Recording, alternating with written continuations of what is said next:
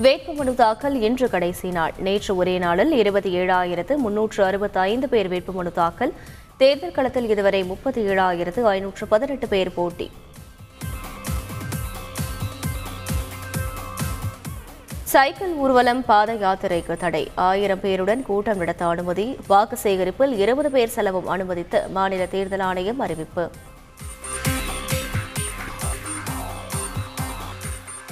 NEET விலக்கு மசோதாவை திருப்பி அனுப்பினார் ஆளுநர் ஆர் என் ரவி. மசோதாவை மறுபரிசீலனை செய்யுமாறு சபாநாயகருக்கு அறிவுறுத்தல்.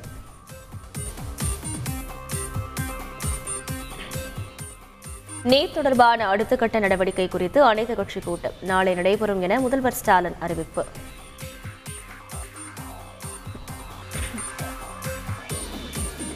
சட்டப்பேரவையில் நீட் விலக்கு தீர்மானம் மீண்டும் நிறைவேற்றப்படுமா? அரசியல் கட்சித் தலைவர்கள் கருத்து.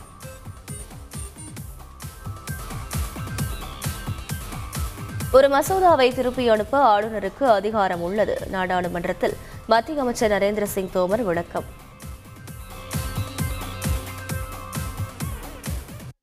தேசிய தலைவராக காட்சியளிக்கிறார் மு க ஸ்டாலின். தமிழக காங்கிரஸ் கட்சித் தலைவர் கே எஸ் அழகிரி பாராட்டு.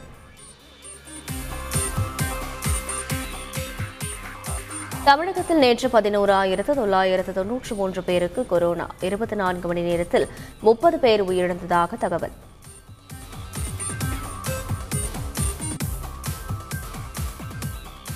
பள்ளிகளை மீண்டும் திறக்க புதிய வழிகாட்டுதல்கள். மத்திய கல்வி அமைச்சகம் அறிவிப்பு.